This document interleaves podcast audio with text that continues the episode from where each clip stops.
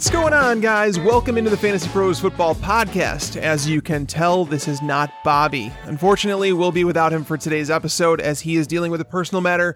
We obviously wish him nothing but the best, and we'll uh, miss his hot takes on this episode. And I'm guessing we're going to have him back for next week's show, so don't worry about that. So I'm going to be hosting the show today, and for those who might be listening for the first time, I'm Mike Tagliere, and our guest today is one that I should have just given the hosting duties to himself, uh, as he's done it quite a bit over the last few years.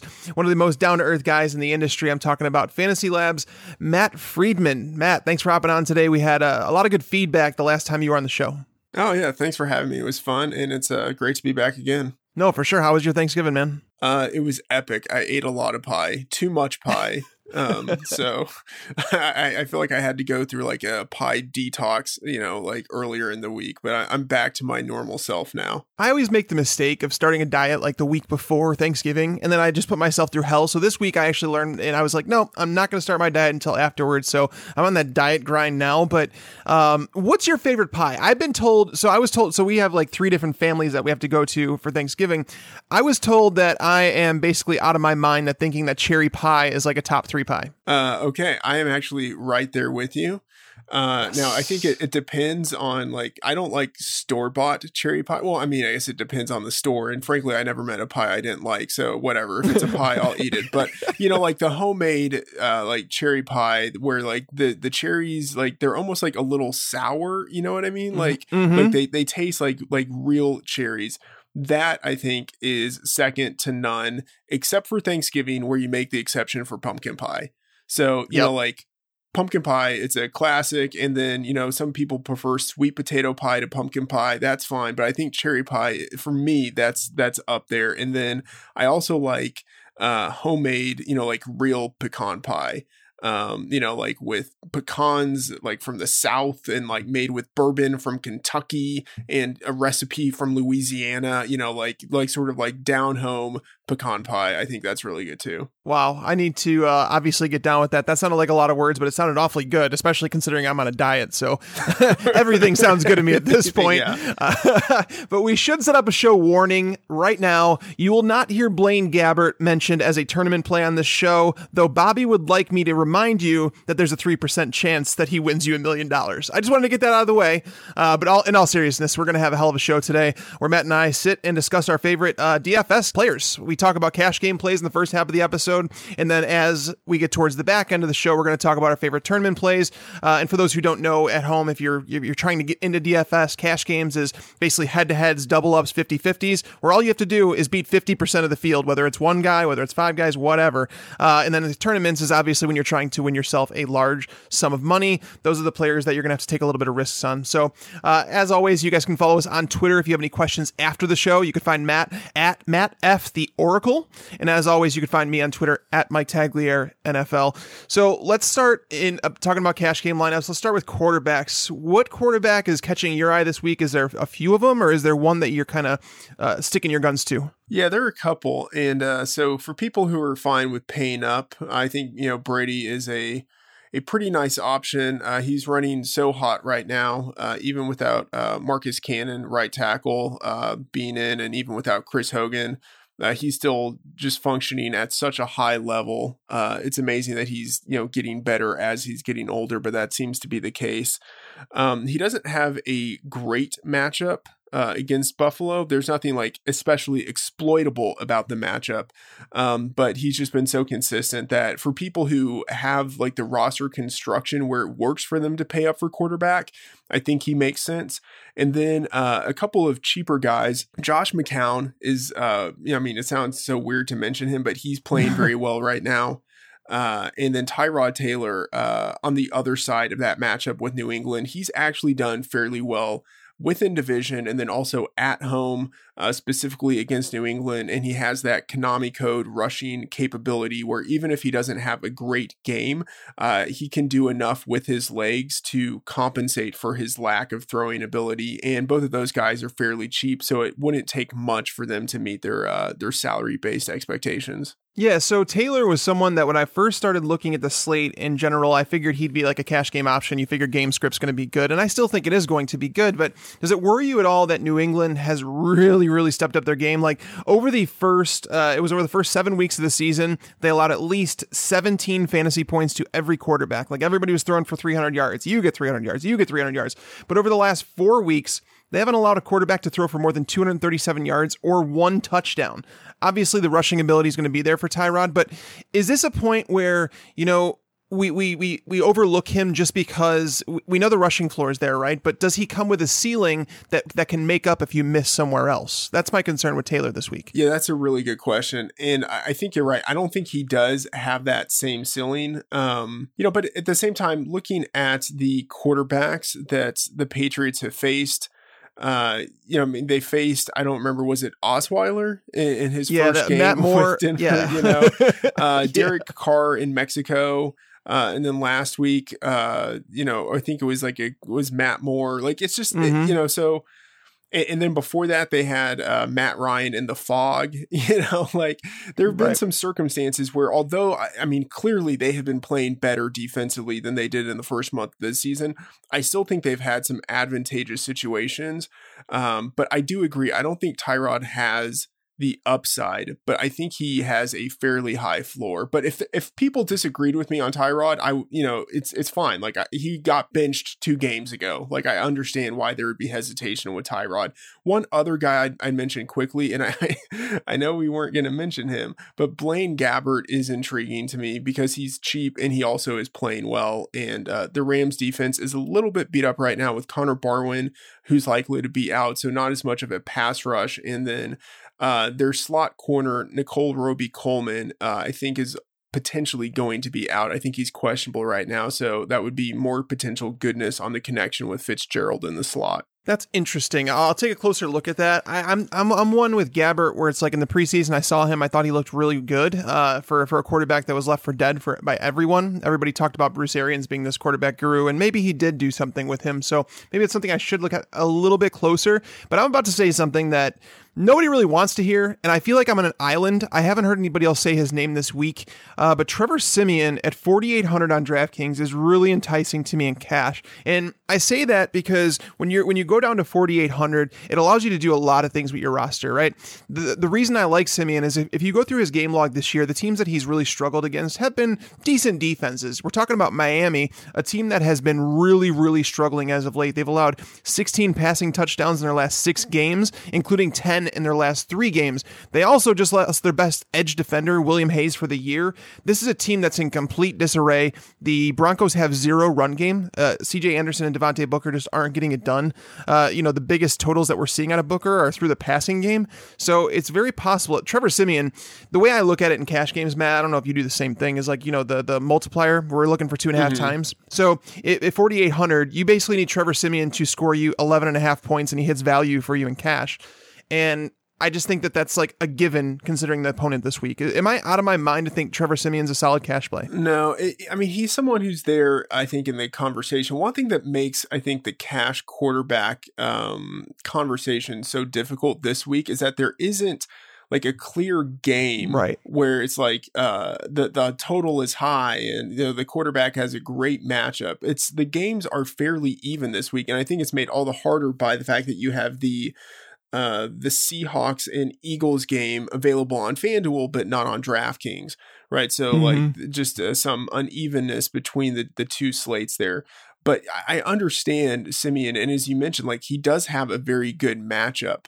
I, I think I would go a little bit with Gabbert over Siemian there. I mean, he's he's 100 cheaper. Not that that makes that big of a difference, but it's something. Right. And uh, Gabbert has hit expectations. The thing is, like, if you look at, uh, so we have a trends tool at, at, FantasyLabs where you can sort of slice and dice. And if you look at Gabbert in his post Jacksonville starts, so 15 starts, most of them with the 49ers over the last two years, uh, he is hitting his salary based expectations a really high percentage of the time.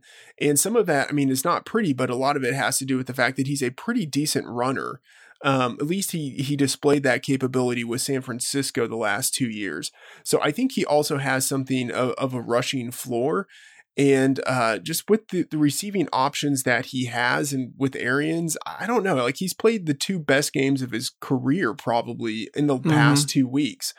And I, I mean, I understand the case for Siemian, much better matchup, no question, much better matchup. I just, uh, I don't know. I think I would go. You don't with, have faith in the player. Yeah, right. I think I would go. As weird as this sounds, I think I would go with Gabbert over Siemian. That's an interesting debate. We should come up with like a prop bet about that. Uh, but um, no. So one one more quarterback I wanted to mention in cash that I, I I don't know if a lot of people are going to play him. I think a lot of people are going to float, like gravitate to Philip Rivers this week against Cleveland, but he's not the one I wanted to mention. It was uh, Marcus Mariota.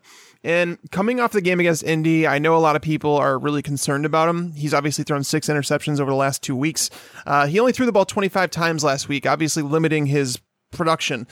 This team against Houston is going to struggle to run the ball. Houston's been a really good run defense all year. Last week was the first game since week one they have allowed a rushing touchdown. So you have to figure that the run game is going to struggle a little bit. This is a Houston defense that ever since losing J.J. Watt and Whitney Mercilus back in week five, every quarterback not named Joe Flacco and Kevin Hogan has scored a ridiculous amount of fantasy points. It's actually at least 19 fantasy points outside of those two guys uh, for every quarterback. So it's just like it's it's a stomping ground for quarterbacks. And I understand Marcus Mariota isn't like the safest quarterback as of right now, but we've seen him use his legs.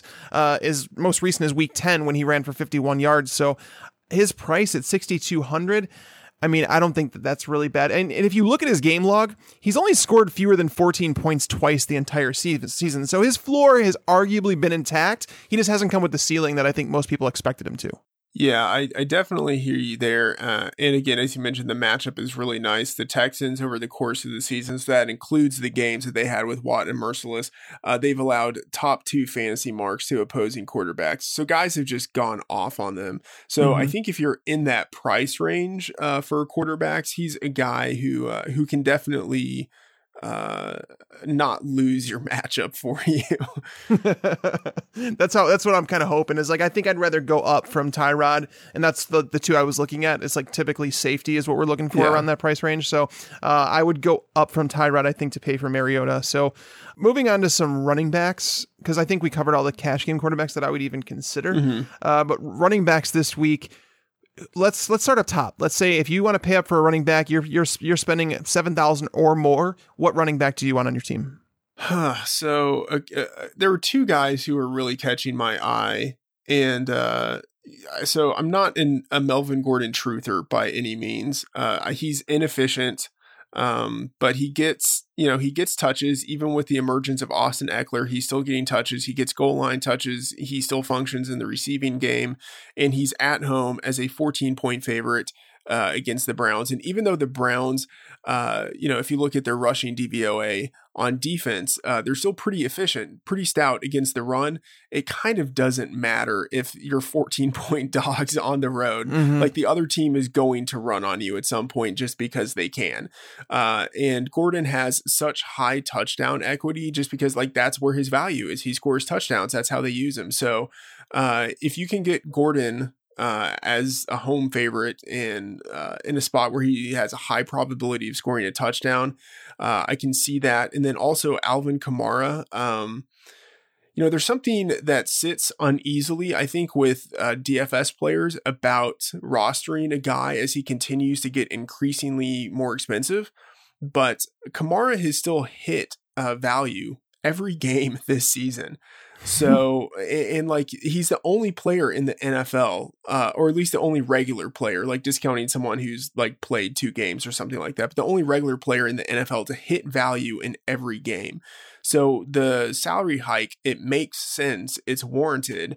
Uh, and at some point there will be regression because no guy can play as efficiently, as explosively as Kamara has uh, over the course mm-hmm. of the season. But even with uh, regression, he's still just a big play, explosive guy.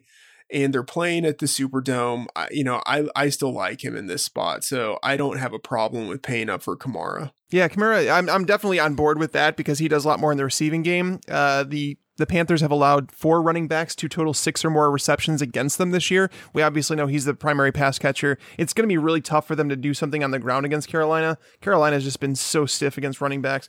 But moving over to, I, I want to say Leonard Fournette. And I, mm-hmm. there's a lot of people who are going to be scared about Fournette just because of the way he played last week. And it was it was a really tough matchup against Arizona. The week before that, people were worried about his ankle. Like nobody's played him in a while, and people have kind of forgotten how good he was at the start of the season. Before he injured his ankle, he hadn't finished worse than the than the RB 15, and that's in PPR formats where he wasn't expected to be very good. And I just feel like this is such a smash spot. Like the Jaguars have kind of gone from a team that knew exactly what they wanted to do and they did it and they've gone to a team that's been throwing the ball a lot more than they should. Uh, Blake, Blake Bortles is not going to win you games. You're not going to make it through the playoffs on, on Blake Bortles' shoulders. They need to get back to running the ball. And against Indianapolis at home, big favorites. Th- this game screams Leonard Fournette, 25 carries. And uh, it wouldn't shock me if he scores two touchdowns in this game. The Indy's defense has just been shook up nonstop, and a lot of it's their secondary. But I think that he's like a can't miss play this week. I do like Gordon though. I think Gordon's a great tournament play. I think he's going to be under owned, uh, considering what people think about Cleveland. And it's it's the same reason as Joe Mixon last week. I liked Mixon, but he it's it's a shame because Melvin Gordon didn't get a, a decrease in his price nearly as much as Joe Mixon did last week. So one is there one player here that you would advise people not to play? Like as for me, I would say LeSean McCoy is probably off my radar.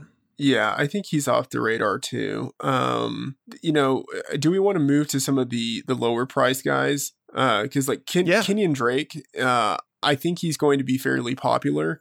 Uh, even though he has a tougher matchup against Denver, but he's so cheap, and it looks like he's going to be, you know, the guy there in that backfield with Damien Williams expected to be out. Um, mm-hmm. But Drake, like I, I understand why it makes sense to roster him, but he's very inconsistent. Even if he's explosive, there are games in which he's been very inconsistent.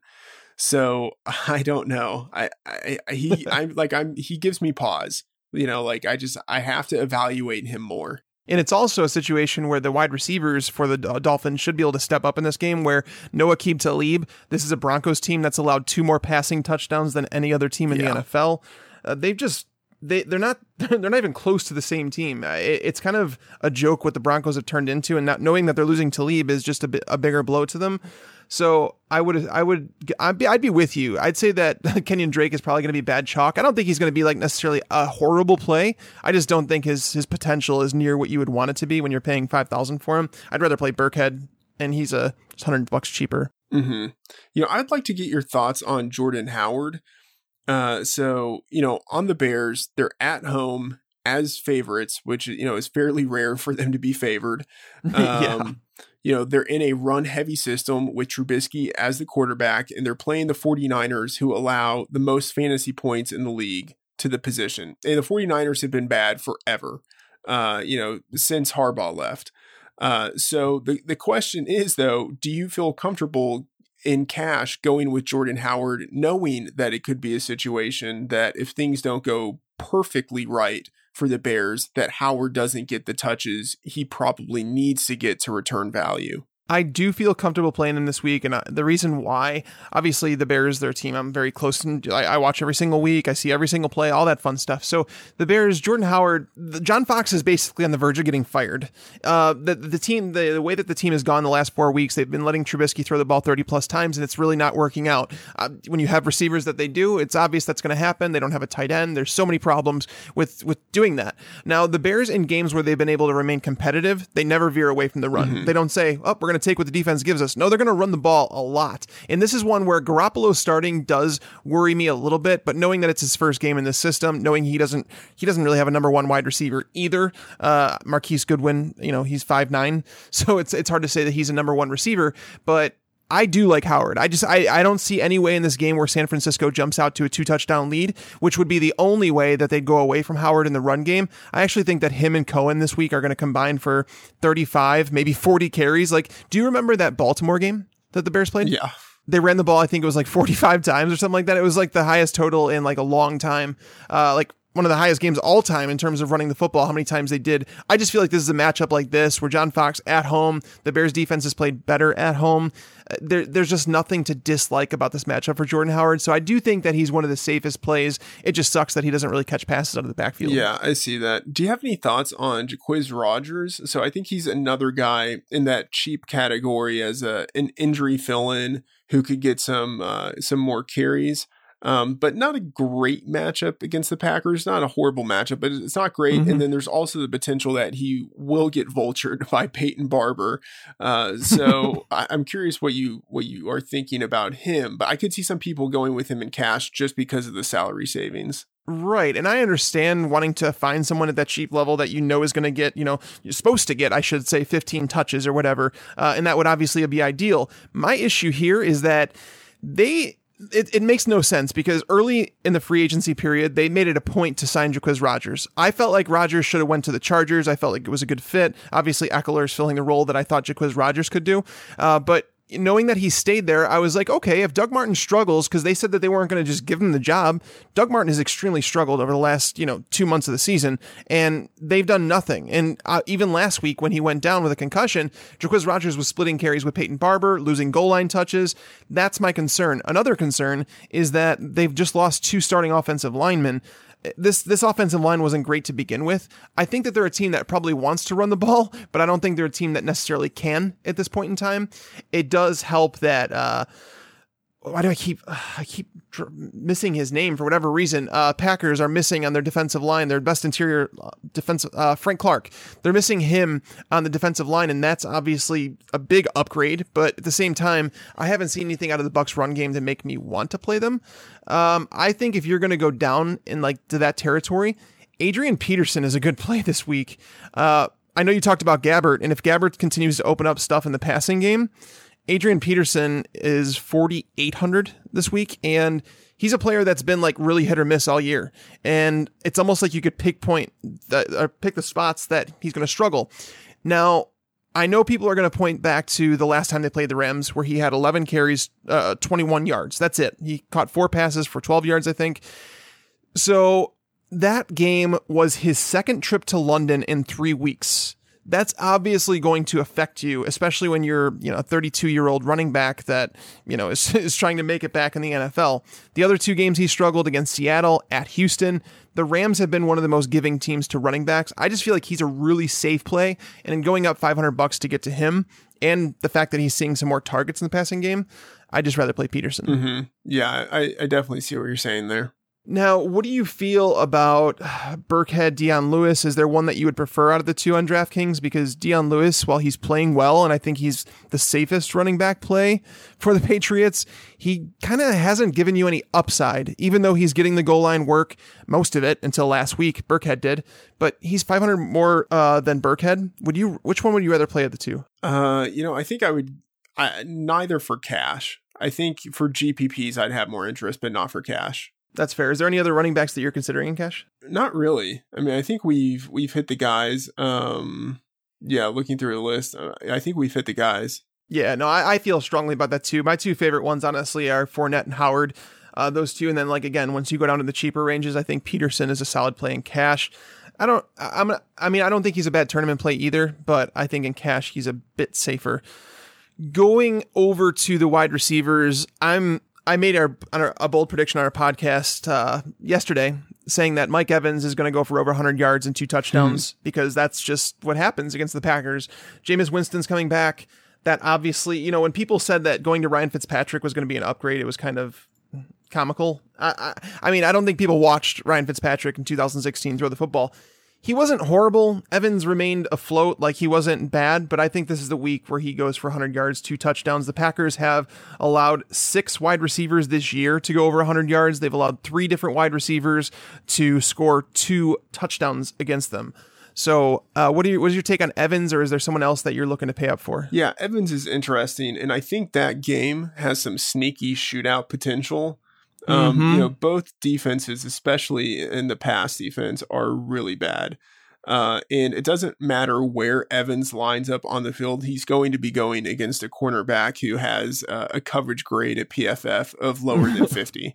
So, like yeah. all of all of those cornerbacks are bad. So, uh, it's a really nice spot for him. Uh, so I can definitely see merit there. Um, I think Cooper Kupp is going to be someone who's fairly popular. Going against Arizona, I'm assuming that Patrick Peterson is going to be shadowing Sammy Watkins. Yeah. Uh, no Robert Woods once again. Uh, so Kupp has, I, think, been on like the precipice of some big performances, but you know he dropped uh, a pass in the end zone earlier in the season, and then he fumbled right at the goal line. You know, like there were a few things that if if they had gone just a little bit differently, uh, people would be talking about like Cooper Kupp and like his breakout season instead of him just being like an okay rookie. Um, but I think he's having a pretty good year. And then, especially with Woods out, uh, Kupp is going to get more targets, especially because no one is going to want to throw to Peterson. So uh, he's someone I, I really like. I like him, and it's funny when I when I first started going through the pricing, I saw him, and I was like, I was mad that they raised his price so much uh, because last week he was such a value at it was uh, 4900 5000 right there i think uh, so to see him jump up like 1500 in salary that that kind of sucked because i really like stefon diggs who is actually a couple 100 mm-hmm. cheaper the reason I like I like Diggs is because like the Falcons this year haven't really been a shutdown defense. They've been kind of like a bend but don't break type defense, and because of that, they've allowed plenty of top 36 wide receivers. And they may be without Desmond Trufant, who's in concussion protocol. That would leave uh, Robert Alford matching up with Stefon Diggs the majority of the time, and it's not even his normal side of the field. I think they would ask him to fill that role. If they don't, they're playing a backup cornerback against Stefon Diggs, and that's never going to end great for your team. The, the, the matchup is on turf. I just feel like it's been overdue. Like like it's been coming for a long time. Where Adam Thielen has been seeing a lot of targets. Diggs has been seeing consistent, uh, like six, seven, eight targets, but he's never gotten to that like twelve target level uh, under Case Keenum. I just think one of those blow up weeks are coming. It's 6,200.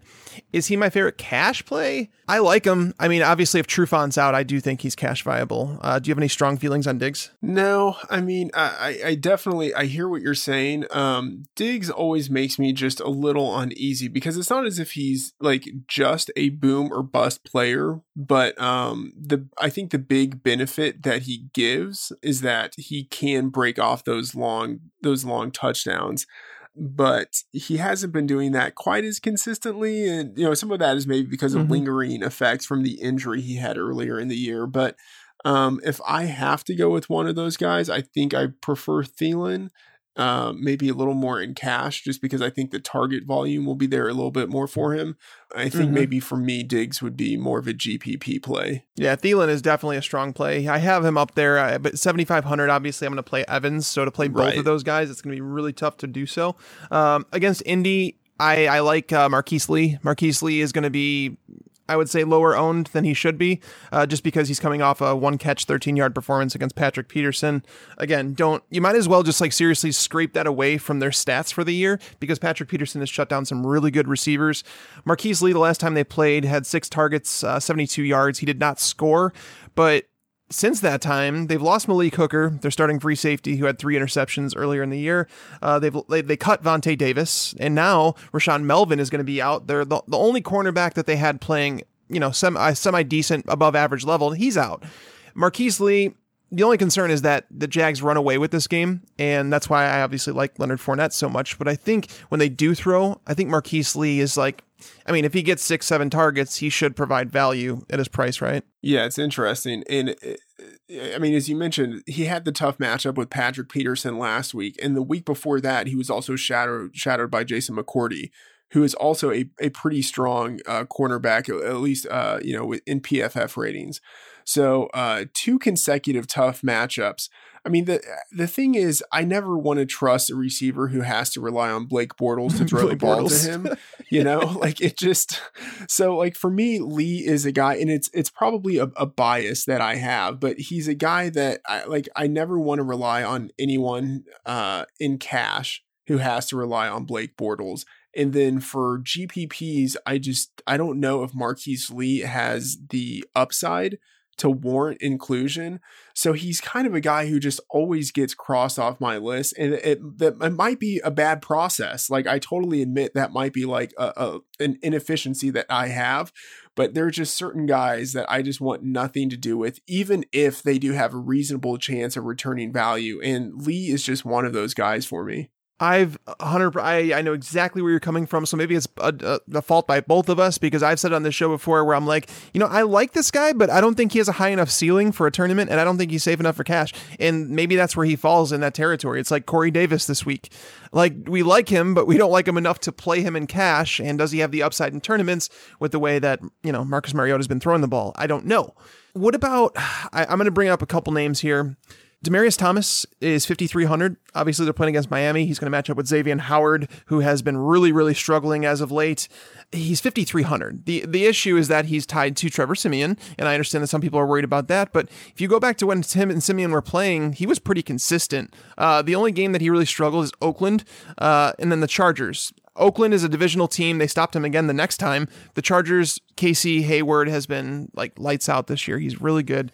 So I think Demaryius Thomas at 5,300 is cash game viable. He's someone that I would not want to use in a tournament, but I think he's safe for cash. Mm-hmm. You know, one thing that's that's interesting, and I, I, don't have the stats right in front of me, but uh, one of our guys at FantasyLabs, Ian Hartitz, did the, the work on this. Uh, I believe that Emmanuel Sanders, who's 400 cheaper on DraftKings, has actually been more productive than Thomas when matched up with Siemian. Uh, so I think of the two, I actually would maybe go with Sanders over Thomas, but uh, I, I, think the the bigger point is that there's there is like sneaky offensive potential with that offense, and so whether you want access to it uh, in cash games because those guys are cheap, or whether you choose to kind of go that route uh, with some GPP exposure, I, I think it's fine. Uh, but either Sanders or Thomas, I, I like I understand it. What about DeVante Parker and Marquise Goodwin? Obviously, you know, these are not guys that we would typically want to play in cash, but their price has come down so much. Uh, Marquise Goodwin tied to Jimmy Garoppolo. That should help. The Bears have really, really struggled against number one receivers. Again, I don't know if we can consider Goodwin a number one receiver, but they've really struggled with that. Um, and then obviously DeVante Parker, he's 4,500. His price has come down massively. Jay Cutler's back. The Broncos are going to be without Aqib Talib. Therefore, the matchup is not nearly as bad as it once was. Yeah, not for cash. Um, I think more for GPPs. Any cheap wide receivers that you'd consider in cash, like under five K? Mm, not, not really. Not the, not this week. Yeah, this week is a really tough one. Yeah, last week I can create lineups with like I, w- I, I was I, I was sitting there with like you know over a thousand dollars, fifteen hundred in my lineup, and I felt good about it. This week is it's it's a grind, man. You're trying to squeeze everything you can out of them. So tight end position, it's another one. It's really tough this week. I, there's nobody. There's the only cheap tight ends that I like. I really don't like uh, Charles Clay and Julius Thomas. I think those eh, 4100 and 3500, but I don't feel great about playing them in cash. So I'm probably going to pay 4700 for Hunter Henry. Is that? I mean, I don't. I don't know where you're yeah. leaning. Kelce's obviously a great play, but I don't know if I could spend seven thousand at the tight end position. Yeah, um, one guy who's actually popping in our models, especially on DraftKings, is Austin Hooper. Um, just because he is so cheap at 3400 um but uh i don't i i don't know i i think just you know like i i don't want to go with a guy who's not getting the target volume uh so yeah i mean i think hunter henry Jared Cook is someone um, people are going to look at a lot because sure. I mean it's unfortunate that his price has escalated so much, and uh, you know especially DraftKings in comparison to FanDuel. But you know they priced him up because of the matchup against the Giants, who are allowing the most fantasy points in the league to tight ends. But even with that, Cook has a lot of upside with no Amari Cooper and no uh, Michael Crabtree to catch passes. And the thing is, Cook up to this point in the season, he's lined up primarily in the slot and out wide. Like so he's basically just another wide receiver in that offense. So uh, I don't know. He's someone if you have the ability to pay up. Uh, he's someone who is interesting, and then of course Hunter Henry, yeah, uh, forty seven hundred against Cleveland. Uh, the Browns, uh, you know, this isn't like a one year thing. They've been bad against tight yes. ends for like multiple seasons. So since 2005, they've sorry, not 2005, 2015, they've allowed the most uh, touchdowns in the league to tight ends. I believe the number is now 32 in 43 games, which is just a really high number. Hunter Henry, I understand why there could be some trepidation with him because he's been inconsistent this year. Mm-hmm. But one thing about him is that he's actually pretty consistently beat up defenses that are poor against tight ends. So uh, I think this is a spot where you, I mean, let me look at it this way. the Chargers could run the ball a lot against Cleveland, but uh, you know when they get in close, they could throw it to Hunter Henry, and the Chargers uh, based on work that Ben Gretch has done at RotoViz and then at FantasyLabs. He has an article that comes out each week looking at uh, expected touchdown equity. Uh, the Chargers have the most touchdown equity through the air this week based on their Vegas lines. I think some of that could go to Hunter Henry. So I definitely see the value in going with him at 4,700. Yeah, he's probably the one I'm gonna go with. Uh, the Browns, you you mentioned it, you know, and some people like they talk about, you know, oh, this team's gonna realize they have something wrong and they're gonna fix it. The Browns have been so wrong, so bad for so long against the tight end position, they just can't fix it. They don't have the personnel to fix it. The, the scheme obviously allows for it. We're now entering week 13. There's only been two starting tight ends who have scored less than double digit PPR points against the Browns, and the, and one was Ryan Griffin. He scored 8.2 PPR points, and the other one was Jack Doyle in a weird week for him that he didn't. But that's what I'm saying. Is just this matchup is just so good. Hunter Henry has seen more production when Mike Williams was not on the field, and obviously we know Mike Williams is is likely not to going to play in this week. has a, has a sprained MCL. So I like Hunter Henry. He's going to be my cash game tight end. I like uh, that. That's a good data point right there. The split with Mike Williams. One thing just to add in, it's going to be so tilting when Antonio Gates gets that touchdown. Gates is down to like 15 snaps a game. He's just not playing anymore. I know. I'm guessing he came back for the record, and that's fine. But this this Chargers team we talked about on the show yesterday, they're like a dark horse, man. There's really there's not many weaknesses with this team right now. Like they're they're playing better against the run. Their their secondary is obviously playing legit. Trevor Williams has looked really good opposite Casey Hayward. Their pass rush is great.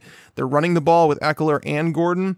I mean, they're hitting on all cylinders. They're blocking very well. So yeah, team to watch. Yeah, um, definitely. Any defenses? I mean, this is they've made it so difficult on DraftKings recently where the defense is just you you end up paying up because you just don't feel great. I mean, the Raiders at 3100, do you trust them against Geno Smith? I mean, the Raiders defense has been really really bad this year, but we're talking about Geno Smith starting for quarterback or do you pay up for the Chargers or Jags? Uh, yeah, not super interested in the Raiders, although I I definitely get it. And I mean, one thing that makes them more enticing is that what what matters most actually uh, is the spread um, not the opponent implied total. So I think most people would look and be like, oh, this team is, you know, by Vegas, they're implied to score only like 16 points. Oh, I, I want the defense going against them. But what really matters is the spread because if a team is projected to be ahead, they're in that pass rushing situation. Uh, they have the opportunity for uh, more interceptions, uh, more uh, more sacks, more uh, strip fumbles. You know, so they just have more things going for them. Um, so in that regard, you have the Raiders at home as ten point favorites. So that is something that really is in their favor. So I can understand why you would go with the Raiders, but I mean that pass defense is so bad and yeah. they have only one interception on the year.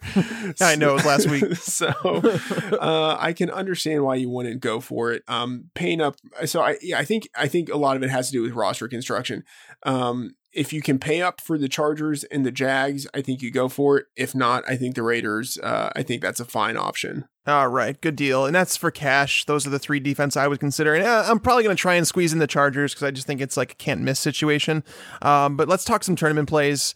This is the better part for me. Like cash is like it's all safe and whatnot, but these are the players that that we're trying to help people win a million dollars. Like you, you almost need an option. Uh, so we talked about this with Jeff Ratcliffe on uh, last week's episode, and I think it was it hit home with me. Is that sometimes we overthink it in tournaments? Is that we try and go contrarian and play so many different players? But he's like, you know, Drew Dinkmeyer won a tournament uh, a couple weeks ago, and he basically played chalk the entire time. Like, and he had one player who was two percent owned, and he won. You know, he won a lot of money.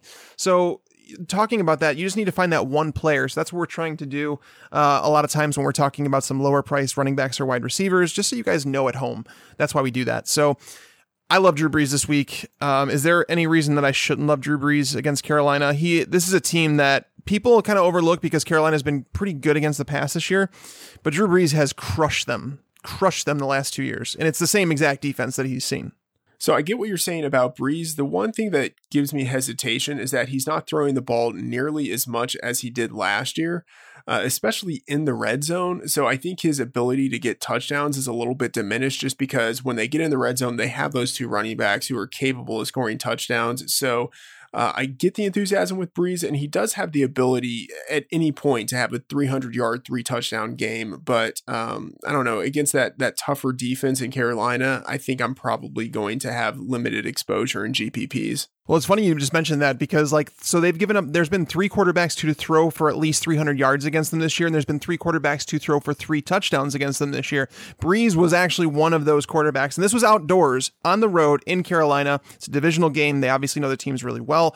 Brees, uh, 220 yards, three touchdowns. It was obviously the way that they chose to attack them. And if you go back to last year in 2016, again, not, not much has changed about these two teams. The Saints defense has obviously gotten a lot better, but the Panthers defense, I would argue that it's probably slightly worse than it was last year, but it's close. We're, it's a close, it's the same defense as Ron Rivera's team. Uh, but in the two games against them last year, 750 yards and six touchdowns. So there's something against this Panthers team that obviously they take advantage of. James Bradberry has not been the same cornerback that he was last year. Michael Thomas is way overdue for a breakout game. Like touchdown regression is going to go in his favor before long.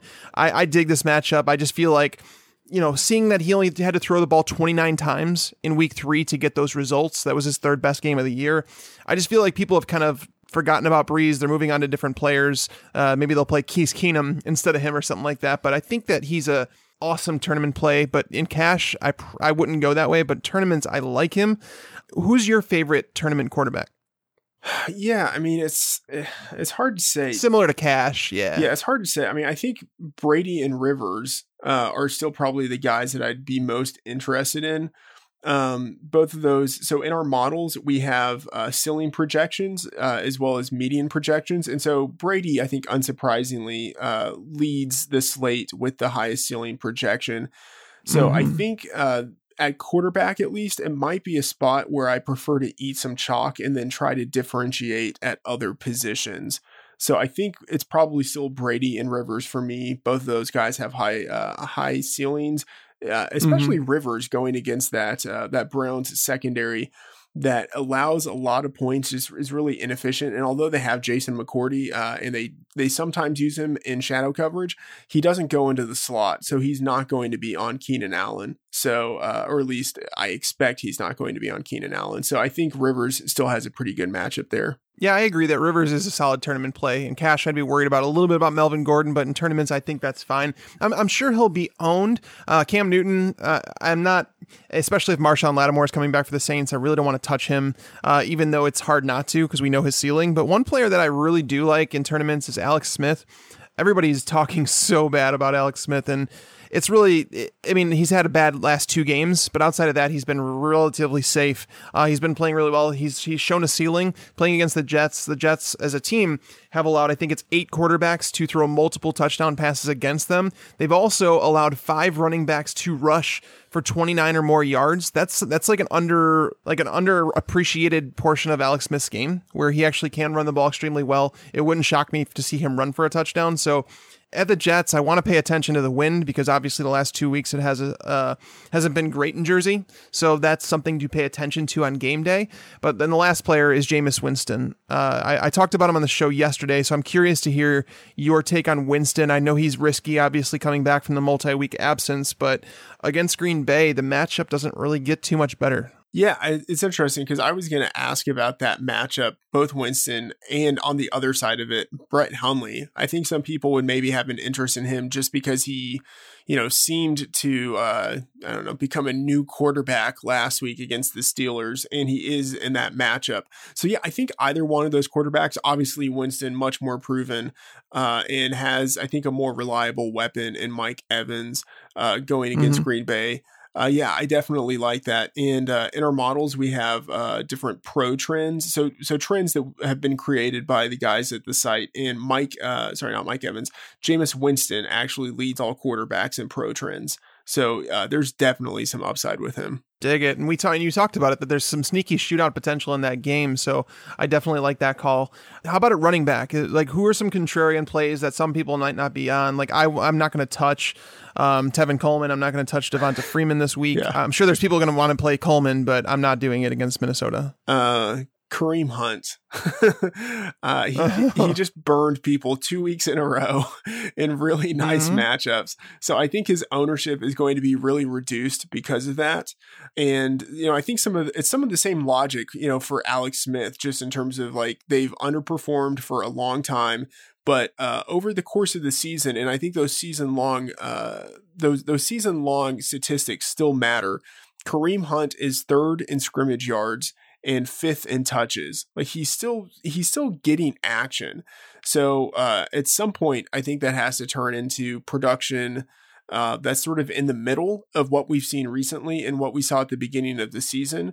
Uh, and if he has something that's on the higher end of that spectrum at reduced ownership, that's something that really interests me. Yeah, for sure. And like he's someone I, am with you in that a lot of people are overlooking him. My concern going forward is that they seem to be using him less and less in the passing game. And that's my only concern is that if Charcandrick West is starting to get those snaps, it's really frustrating. Uh, but I, I do think that he's going to be under owned this week. And uh, he, uh, granted, he still sits there like he's only been unstartable in season long leagues, like you mentioned, one time, and it was last week. So people have that fresh on their mind. He hasn't scored a touchdown since week three. So there's obviously his numbers are going to be lacking when you don't score at the running back position. It's just going to happen. So I actually dig that call uh, that, people are going to be off of him. Jerick McKinnon, Mm-hmm. I like Jerick McKinnon this week. I think it's a, you know, Scott Fish is uh, from Minnesota. So I, I often like to listen to people that are from the town that watch their team extremely closely, especially when they're in the industry, because they can talk logically about the team and not be homers about it. He has mentioned, he's like, you can always tell when it's going to be a McKinnon or Murray game. In this game, setting up in Atlanta, it, it shapes up as a McKinnon game. Atlanta has been the league's worst defense against pass catching running backs. They've allowed, I think it's 72 receptions on the year it's just in a PPR format, it's hard not to like Jerick McKinnon, and we've already seen his ceiling this year. Yeah, that's really interesting. So, and it, like the um, the inability of the Falcons to defend running backs in the passing game is like a multi-year thing. Like it extends yes. to last year too. So it's not as if this is like a a short-term thing. So uh, I definitely understand that. The one the one thing that is really unfortunate about McKinnon is that he is losing those goal line touches to Latavius Murray. Mm-hmm. But uh, I think in the end that will just drive down his ownership. And if he's able to score some long touchdowns or just steal one of those goal line carries, then there's a lot of upside there for him. Yeah, so like hear this. So Atlanta, they've allowed four top 10 running backs this year. The list of running backs that they allowed top 10 performances to were Tarik Cohen, Ty Montgomery, Christian McCaffrey, and James yeah. White. That's it. that, that that that that tells me it's a McKinnon game. Like he's going to catch at least five passes in this game. The the wide receivers I do like, but I think that McKinnon's going to be one of those guys that's like maybe 5% owned. Like I just don't think he's going to be a very like favorite option because a lot of people are going to go down to what I'm hearing is the chalk and Jamaal Williams, although I think it's bad chalk. I don't I don't like Jamaal Williams this week. Am I wrong? No, I don't I don't think so. Um I mean I can see the case for it because, you know, he should get the volume presumably. Um although there there are some rumblings that Aaron Jones might be returning, but um right. yeah, I can I can see the reason for staying away from Jamaal Williams. I mean, what are your thoughts? We mentioned them earlier Dion Lewis versus Rex Burkhead. Uh, and then some people would maybe throw James White in there. Um, I'm, I think, a little more on Burkhead because, especially for tournaments, because I think he has the capability of still getting goal line carries, but then also, you know, getting like five to eight targets in a game. So uh, I don't mind pairing him with Brady and GPPs. I love that, and, and that's the thing is some people might be think Burkhead's going to be overowned. I don't think so. People are still scared to p- play Patriots running backs. I think Dion Lewis is someone to consider more in cash just because he offers you a high floor with what he does. But if you're looking for a ceiling, I don't think I would want to play Dion Lewis in a tournament. He's just not doing anything through the air. The only game that he really did was the game that uh, Burkhead went to the bench for a little bit because of his fumble. But that was really telling. The fact that Burkhead fumbled in week 11 against Oakland, and, you know, he, he got put in timeout for a little bit, but then last week, Bill Belichick goes and he trusts him in goal line situations over and over and over again. So uh, Rex Burkhead is definitely the one I prefer in, in a tournament.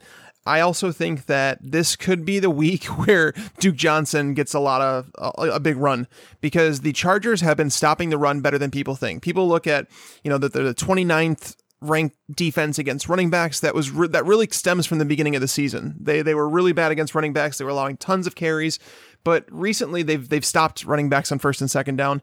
I think Duke Johnson, this is the week where we could see him used more than Isaiah Crowell. I know they've been talking about it for quite some time, but at 4,800 in this matchup where it's the game script favors him so much, so many people are putting attention on Josh Gordon, and uh, it is Josh Gordon week after all, and uh, Corey Coleman. Those two are matched up with two excellent cornerbacks this week. So Duke Johnson could see a ton of checkdowns. Uh, obviously, a lot of running backs have caught five or more passes against the Chargers. I just feel like this is a matchup where where Duke Johnson might be underappreciated. I absolutely love it. Duke Johnson is one of the pivot plays that I mentioned in um, the Rotoworld article I do each week, and it's like the same logic. And I also think he makes a nice pivot play on on Kenyan Drake, who's just hundred dollars more expensive and yep. could potentially be chalky there. But yeah, everything that you mentioned, uh, they're going to be down. Uh, I mean, Duke Johnson already gets more snaps than Isaiah Crowell. Um, he leads the team in targets, and receptions, and yards receiving, uh, in touchdowns from scrimmage. And yeah, game script is going to be in his favor given that they are such big dogs. So I definitely like that play there. Awesome. I, I love it. We're on the same page, man. I, I also have. I want one more player before we move to wide receiver. I want you to. I want you to talk about Carlos Hyde and what you think about him this week because I lo- here's the thing. We've seen the targets, right? Like he's targeted ridiculous. It was 13 targets last week, which is just off the charts. That doesn't happen unless you're Le'Veon Bell. Even in that case, it doesn't happen. But Carlos Hyde, he's going to lose some of that with Garoppolo. I don't think that Garoppolo is going to check down nearly as much as Beathard did, but they're playing against a Bears defense that's lost so many players to injury. It is in Chicago. The weather here has hasn't been bad. It's like it's going to be in like the 40s, I think, on Sunday. So what do you think about Hyde? I think he's going to be in more scoring positions than ever. Like I, you know, with Beathard, it was more relying on the PPR points, but Carlos Hyde hasn't scored in a while. I think this is a week where he could find the end zone. Yeah, I like it. Like I don't think the the move to Garoppolo really hurts him at all because I think even if you assume that he will lose some targets, one, it's possible that he might not. Like Shanahan likes to have his quarterbacks give the ball to running backs uh, through the passing game. That's something that he does. But then two, even if Hyde loses those targets, we should probably see more efficiency pickup overall with that offense. Like, I don't think Garoppolo is going to be worse than Beathard, right? So, if we assume that the offense is better, as you mentioned, that should put Hyde in more positions to score. Uh, that should give him some more carries. So, yeah, I mean, I think Hyde is a guy who is just for his career been undervalued, but I definitely yeah. like the spot for him. Yeah, no, for sure. Uh, moving over to wide receiver, I, I don't know how we didn't mention him in the cash portion because he's definitely cash worthy. And DeAndre Hopkins oh, yeah. playing against, Ten- against Tennessee. I don't know how I overlooked that one. But so DeAndre Hopkins, he murdered this team last time they played. He caught 10 balls for 107 yards and a touchdown. Adoree Jackson, Adoree Jackson, sorry. Uh, he has not been very good. I, they've been trusting in, in some shadow situations lately, and obviously you've seen what's happened with uh, Antonio Brown. DeAndre Hopkins can eat this guy's lunch. He could take his lunch money. He can do whatever he wants with him. At 7,300, I, I think he's tournament worthy as well. Oh, definitely. I hope they they use him in shadow coverage. Like that would yes. that would be amazing. um, I mean, that, I think that would last for only like a half or something, and then they would make an adjustment and be like, "No, we can't put this guy one on one with Hopkins." um, what is fantastic, and it's unfortunate that like this opportunity has basically dried up now. But people uh, fading Hopkins after Watson was injured um, you know, people were off of Hopkins for, you know, maybe two or three weeks. And the thing is, like, Hopkins has been one of the best receivers in NFL history to start his career, like, with a hodgepodge of horrible quarterbacks. Like he's used to catching passes from guys who shouldn't be throwing. So it's not as if like the drop from Watson to Savage was going to ruin Hopkins. It was unfortunate. I mean, it definitely diminished his upside, but uh, Hopkins still is getting lots of volume. Um, he's still getting the ball in situations where it's one on one, and all he has to do is just out muscle, uh, you know, a smaller defensive back, and he can grab it. So there's still a lot to like about him. Yeah, I definitely like Hopkins, and as you mentioned, in, in cash games, definitely still viable for me. Yeah, no. So it's a fun fact that I, I kind of discovered while doing the primer this week. he actually averages 13 more yards per game with Tom Savage than he did with Deshaun Watson. Yeah. So take that as you will. He's only averaging two fewer PPR points per game, so it's not like it's much. This matchup is fantastic. So yeah, there's definitely no reason to run away from him in this matchup. Davante Adams is really interesting. His price hasn't really caught up with his production as of late. Again, we talked about this game having sneaky shootout potential. Tampa Bay's been awful. Like uh, against wide receivers, I think it's up to there have been 18 wide receivers now who have finished as top 24 options against them. Davante Adams uh, the last couple weeks, like he's he's caught at least eight, uh, or he's he's seen at least eight targets in each of the last four games.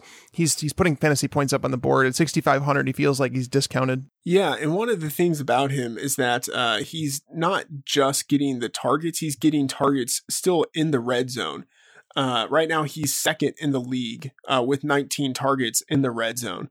So, um, you know, with Aaron Rodgers, that was more what you would have seen out of Jordy Nelson. But mm-hmm. Nelson isn't getting those targets. I mean, I think at some point we should see some progression in terms of touchdowns for Nelson. But right now, Adams is the guy who's getting targets and he's getting them where it matters most. So uh, I definitely like that. And as you mentioned, in a in a shootout spot against a defense that has given up production to the passing game, if you're looking to stack with Winston and Evans, I definitely like running it back on the other side with Adams and trying to get that game stack correlation in a shootout. Yeah, no, definitely dig that. Going down further, uh, I know I mentioned him earlier, but DeVante Parker, we talked about it and you said no in cash. What about in tournaments? Him and Kenny Stills, do you have any interest in those two? Yeah, in, in tournaments, yeah. I mean, I think it's unfortunate that Cutler came back, as, as weird as that might sound. I mean, it, for Stills, yeah. yeah, yeah. I mean, it's yeah, it's not as if like Matt Moore has done anything fantastic, but Cutler hasn't really either. But yeah, Cutler probably is bigger for Parker. Um, and as you mentioned, no Aqib Talib, and it's not as if even with Talib that defense was doing anything great. Um, and they're weak, especially uh, at, at the safety position. Uh, so their starting safeties have given up. I mean, yeah, I was kind of including in that the guy who uh, transitions Will Parks from like safety to linebacker, but even just their two safeties uh, give up six touchdowns on the year, uh, allow a lot of uh, completed passes. So if you're looking for someone to to target deep, uh, Parker has the capability to beat both of those guys, and, and Denver already allows the most touchdowns in the league uh, in terms of receiving. So yeah, for for GPPs, definitely don't mind him. Yeah, and then a couple like let's talk about some like some of the guys that are the one or two percenters, the ones that not many people have in their lineup. They might, you know, I think Marquise Goodwin. I think that that's a solid play at four thousand. I also the totally off the radar one, the one that's going to be half percent owned. Nobody's talking about them. They're all talking about Cordarrelle Patterson and Seth Roberts, but Johnny Holton. Yeah. 3,400 uh, against the Giants. This is a Giants team that's been beat deep over and over and over and over again, and they just lost Janoris Jenkins for the year. So, I mean, that's he's their number one corner. I know he hasn't pl- been playing great as of late, but Johnny Holton on the year, this guy has only seen six targets. He's caught four of them for 161 yards and two touchdowns he's not going to be owned. I mean, I I just feel like this is this is a dream spot. I mean, if you're a player like him against the Giants, this is. I mean, no Amari Cooper, no Michael Crabtree. Yeah, I mean, I think all he has to do is go from maybe like half a target per game to three targets per game, and like that dramatically increases his chances of getting a touchdown. And like, if he scores, it's not going to be like a one yard touchdown. It's going to be like a fifty yard bomb you know, and like that will pay value. So he's interesting. On the other side of that matchup, I'm actually interested in Sterling Shepard. Uh, you know, I, I don't think I would want to stack him with Geno Smith, but I think Shepard is a guy who's going to have fairly low ownership, but you know, similar situation.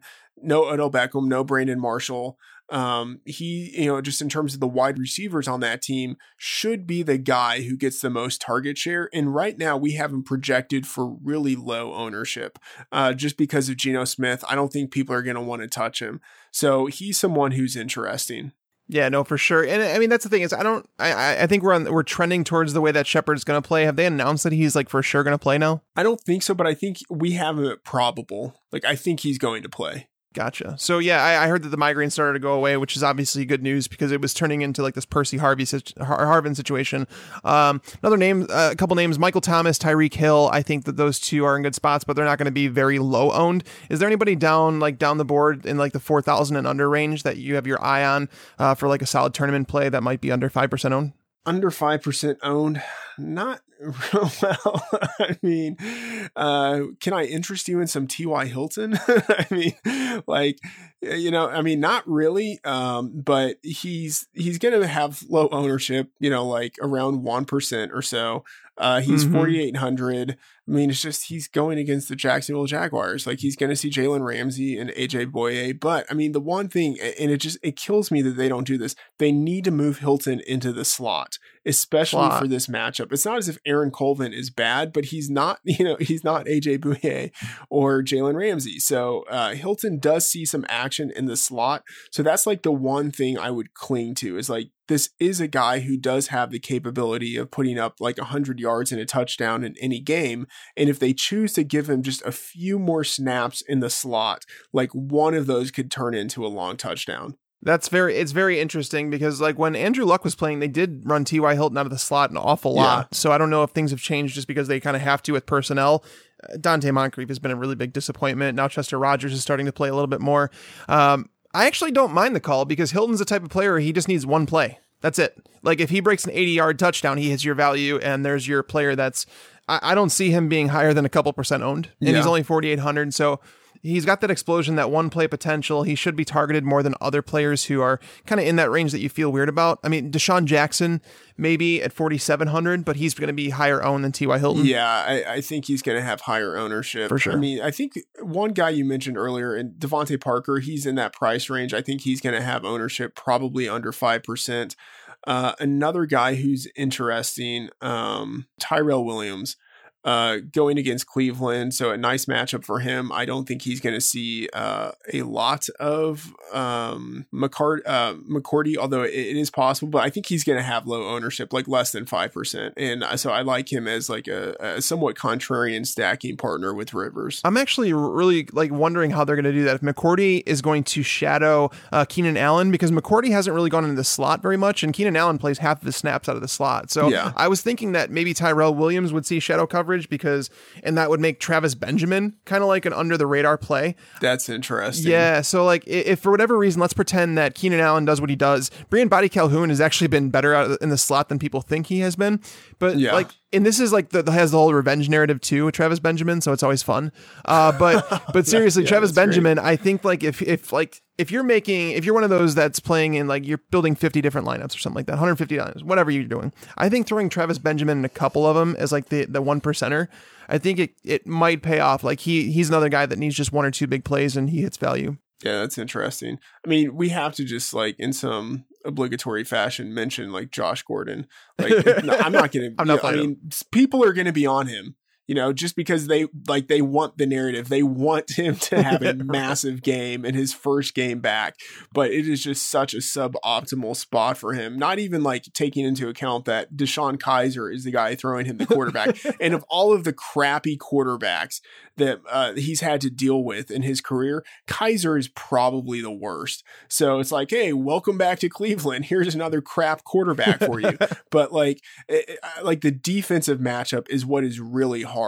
Like, uh, Trevor Williams has been so good yes. on the other side of, of Hayward that they're not even using Hayward anymore in shadow coverage. Like they don't need to. Mm-hmm. So uh, wherever Gordon is lining up, even in the slot, like Desmond King has been good.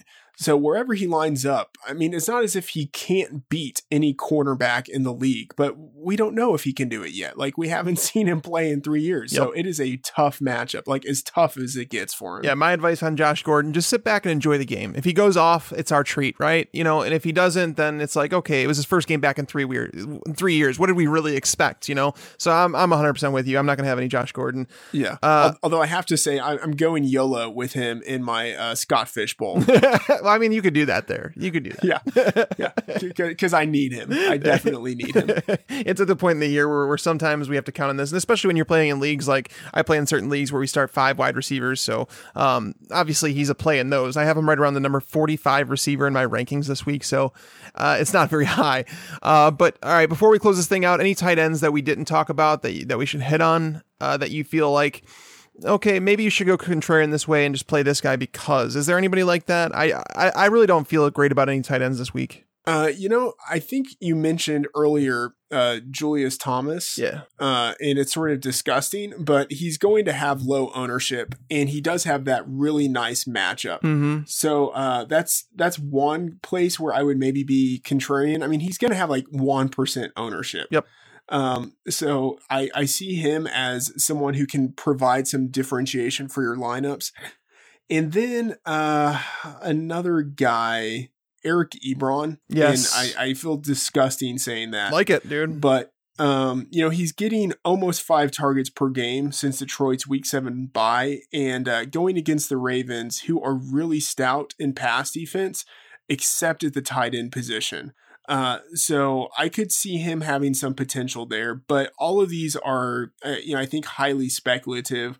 One more, Marcedes Lewis, um, and I, I mean, it's enough to make you want to throw up. But you know, like the Jags are ten point home favorites, and the Colts are 29th in pass DVOA against tight ends, and Lewis does lead the team pretty handily uh, in receiving touchdowns. So, you know, again, another guy who's going to have like less than 1% ownership. Uh, and so I, I think at some point there's enough touchdown equity to go around that, you know, one of those guys has a pretty decent chance of scoring a touchdown. And when he does, you know, he gives your lineup some viability, uh, you know, at no ownership. So I think that's the, the, the key, uh, is to try to find one of those guys. The funny thing is, is Mar- Marcedes Lewis. We all laugh, right? But at the same time, this is a guy. So the last time they played the Colts, he he actually caught two passes for 29 yards and a touchdown, and he should have had two touchdowns. He actually dropped one. Uh, so it right. it, should, it should have been three catches for like 32 yards and two touchdowns. This is what it should have been against the Colts, and that that's definitely a possibility from happening with with how often they allow multiple passing touchdowns. So I, I like the call, man. I think Ebron's a solid one too against the Ravens. The Ravens just haven't seen very much volume against tight ends, which is why you don't see so many fantasy points given up. But the but the targets that they have seen, they've really struggled on. So I think that's a solid call. Um, but yeah, the defenses, there's really not much that I think we have to go off of. I, we talked a, about a couple options, uh, but when you're playing in tournaments, you kind of have to have exposure to to ones. Is there anything in particular you look for in a defense and GPP that you're just kind of like, I really want to be playing? Is it is it something with the spreads? Is there something that you pay attention to? Uh, yeah, uh, pay attention to the spreads, and then also just try to go away from um, the chalkier plays. And I mean, if I can, maybe stack in some ways, uh, if it makes sense. Uh, I mean, a defense that I, I think works this week, uh, the Patriots. Um, you know, they're playing much better. They have that huge spread. Uh, so it's, you know, and they're playing against, I mean, Tyrod hasn't been especially turnover prone. Mm-hmm. Um, so that might be something where you wouldn't want to go with them. But I mean, they, they do have the potential to score some defensive touchdowns and their ownership is going to be much lower than what we see out of uh, some of the other defenses. Um, who have that big spread and have the potential to score touchdowns and, and create sacks and stuff like that. So uh, I think they will be low enough owned and they're cheap enough where uh, I think it makes sense to take some exposure on them. Yeah, that makes sense. It's something I'll look into. I, I, I wish they were at home during that game, but I don't think it's a bad yeah. one though. The options that they have to throw to aren't great. Uh, Charles Clay is the only one that I really think that can do some damage. LeSean McCoy hasn't. I don't think he's going to top twelve carries in this game. He hasn't been used too much in the passing game with Travaris Cadet. So knowing that Tyrod Taylor might get benched in the first half if they're down three touchdowns, and then they bring out Peterman. Right. We know how that ends. So yeah. it's, it's definitely not out of the realm of possibility. So I, I like it. Uh, but unfortunately, we are out of time for the show today. I don't know how fast time flies by these shows, man. I have so much fun doing them. So we, we appreciate you coming on, Matt. Thanks again. Is there anything that you want to pimp out before we go? Uh, yeah, you know, just uh, for the people who aren't subscribing to FantasyLabs, uh, definitely check it out. We have some trials, so you don't have to commit to anything long term, but uh, we have content that comes out uh, every week where we break down quarterbacks, running backs, uh, you know, the different positions, uh, and then also look at funnel ratings. So, and, and then of course we have other sports too, NBA, MLB, golf, NHL. So uh, definitely everything that you can check out there. Yeah, no, for sure. It's it's all great tools. I can I can promise you that. Pair that with FantasyPros, you can't go wrong. So thank you guys as always for listening. We look forward to getting Bobby back on Monday. We should have him back for the waiver wire show. If not, I'll be here. I'm not going anywhere. Thank you guys, and until next time, lights out. I just wanted you to watch me dissolve.